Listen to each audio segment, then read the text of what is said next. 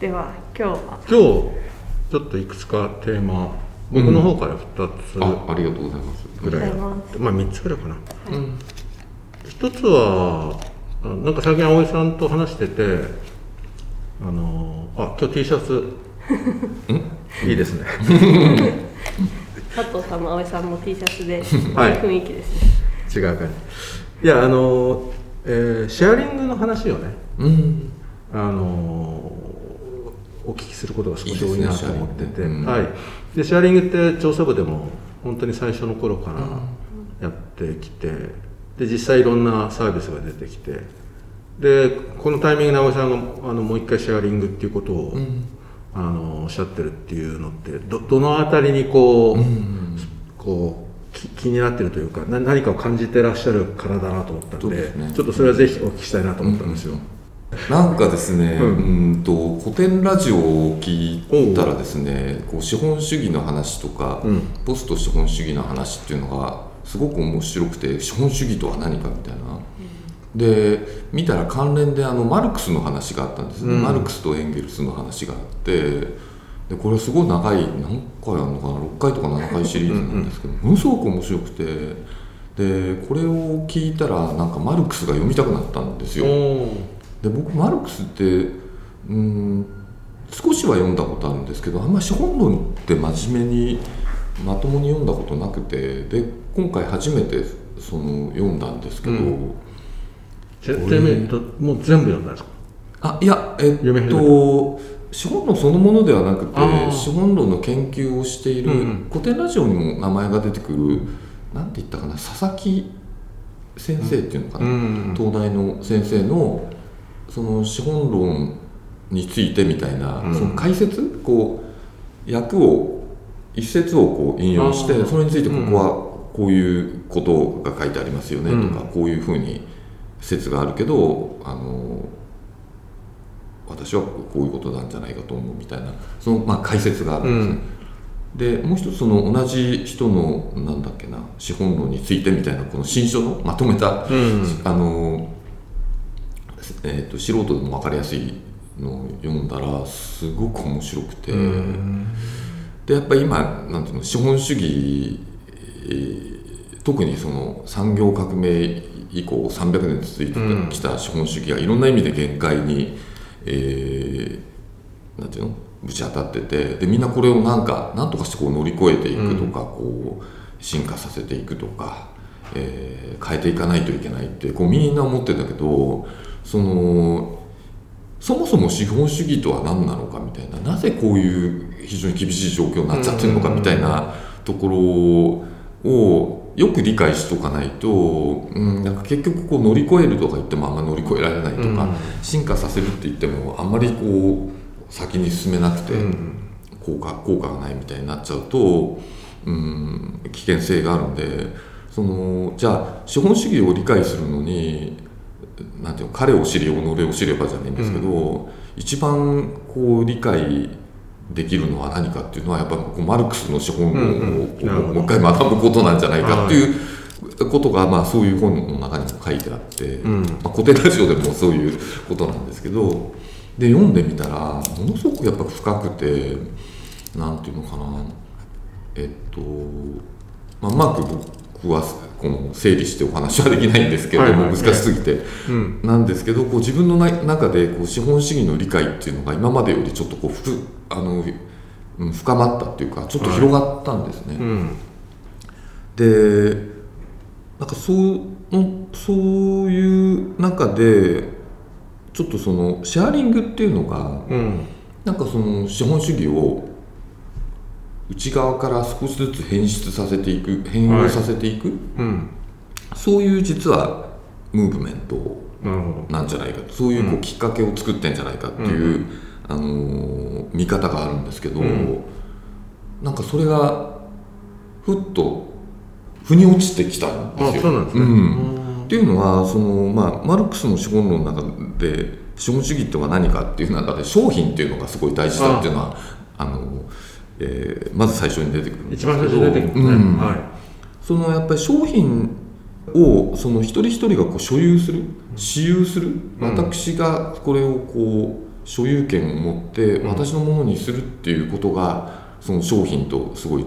関係があるんですけどそうですね。シェアリングってその私が所有するっていうのを私が所有する商品みたいなものをこれちょっと手放すことによって、こう公っていうか、まあ、コモンズっていう言葉もはい。その、サステナビリティの中で重要なキーワードとしてあ,、あるんですけどこうみんなのものになる共有財産になる。うん。うんっていうここが結構画期的なことなのかな。うん。ずっと続いてきたその産業革命以前のあの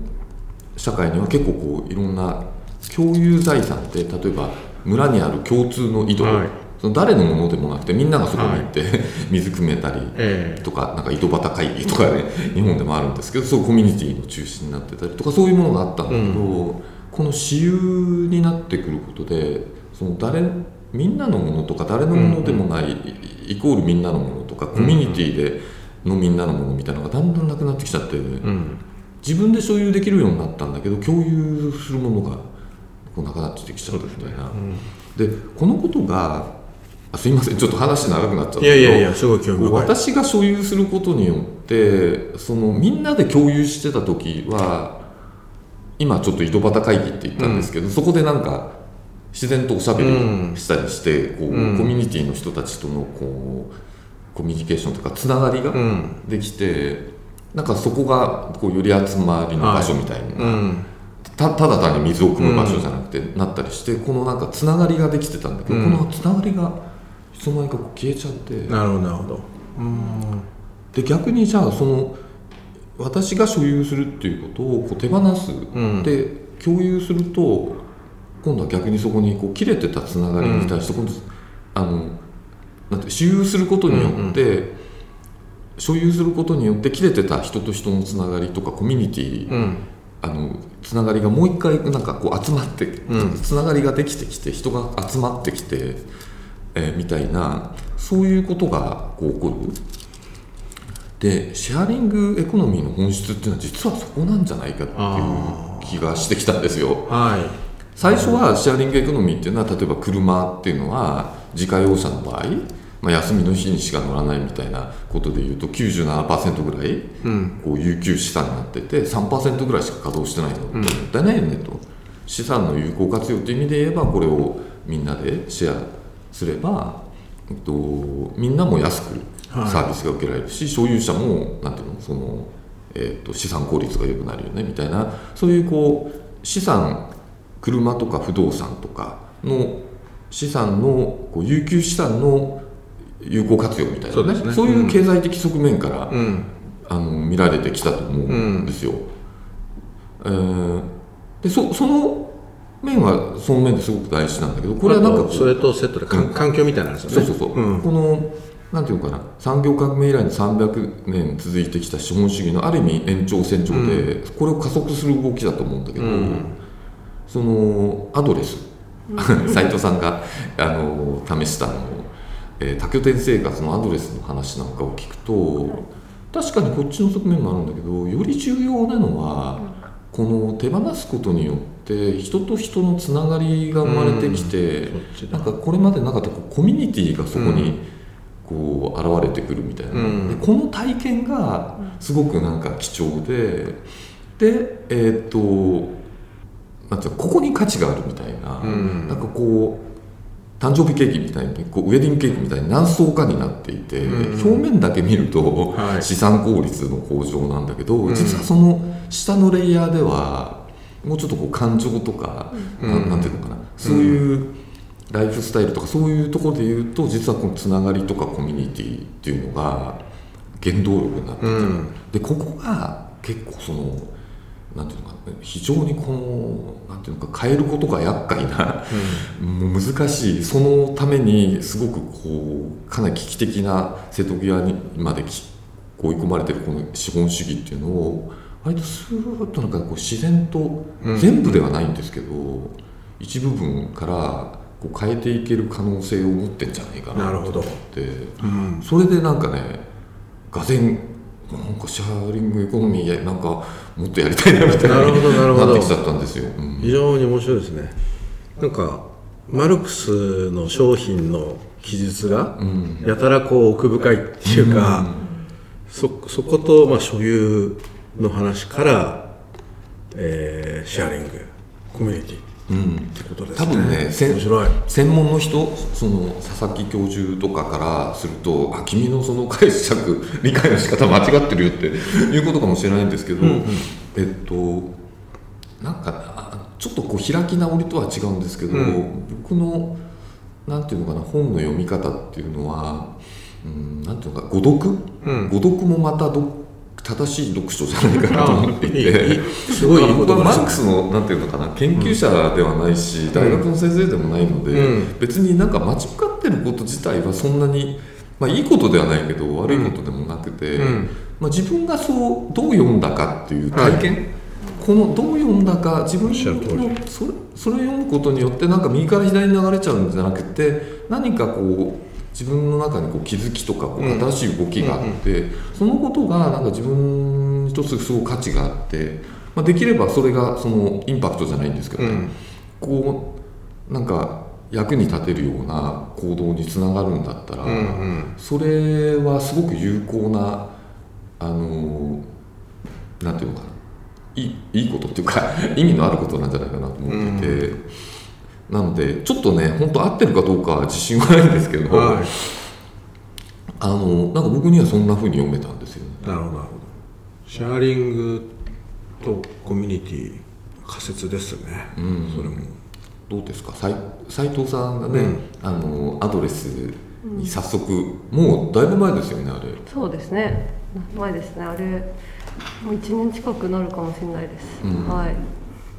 あのーアドレスはやっぱり面白いのはその部屋がどうだったとかいうよりもそこであったヤモリさんと呼ばれるその部屋の、まあ、管理というかコミュニティマネージャー的な方のお話とかあとそこにいた先輩の話で、まあ、インスタでつながってる方がその方はアドレスかなり利用してるんで私は行ってないけどずっとその人が点々と全国のアドレスを制覇していってる様子を見て、結構あのすごく楽しんでるんですけど、うん。あここにも行ったんだとかだからこの人に聞けば多分また使う時にいろいろ教えてくれそうだなとかなんかそういうこう必ずしも何でしょうこう濃い人間関係ではないんですけどそのつながりを感じられる要素は結果的にすごくあのありますね。なんかそのヤモリさんっていうコミュニティマネージャーの人がすごくいいんだよね、うん。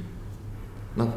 あのそこに住んでるからで近所のなんかここになんか綺麗なあのすごい景色のいいとこがあるよとか、なんかいそういうのをちょっと教えてくれるってはい。そうするとなんていうのかなこう名所旧跡じゃないんだけどこの必ずなんていうの近所になんかあるじゃないですか。そう地元の人しか知らないよ、うん。なんかそういうところを教えてくれて行ってみたらすごく良かったとか、うん。なんかそのその話がすごいいいなと思って。本当にそうですよね。あと今狙ってる拠点があってその行ってみたい拠点をいつもストックしてるんですけど、は あのやっぱヤモリさんからですねこうなるべく200以上できる方だけがうん。来てほしいっていうコメントがある家があってそうするとやっぱり先ほどおっしゃってた周りであの紹介したかったり見てほしい場所があるのでなんか1泊では足りないので2泊来れる人だけ来てくださいって書いてあるんですよ、なんかすごく行きたくなるじゃないですか、今狙ってます。うん、今の面白いなと思うのはもうその斉藤さんが今行きたいところがいくつかあるっていうもうこの段階で関係人口の一人にななってるんですよねその、なってますね。あとそそれをどう深めるかっていうことでそこはすごく面白いなと思ったのと、なんか今の話と対局ってあの別荘地とかに行ってもうあの比較的壁が高いくてもう門がガチッと閉まってて、あお金持ちが住んでんだろうなと思いつつでもなんか誰もいないなみたいなそことの対局みたいななんていうのかな壁が低くて。うんなんかい行ったらそこでまあ心地よくてでなおかついろんなつながっていくみたいな、なんかねシェアリングなんだけどコミュニティっていう感じですね、うん。コミュニティマネージャーって。次回に続きます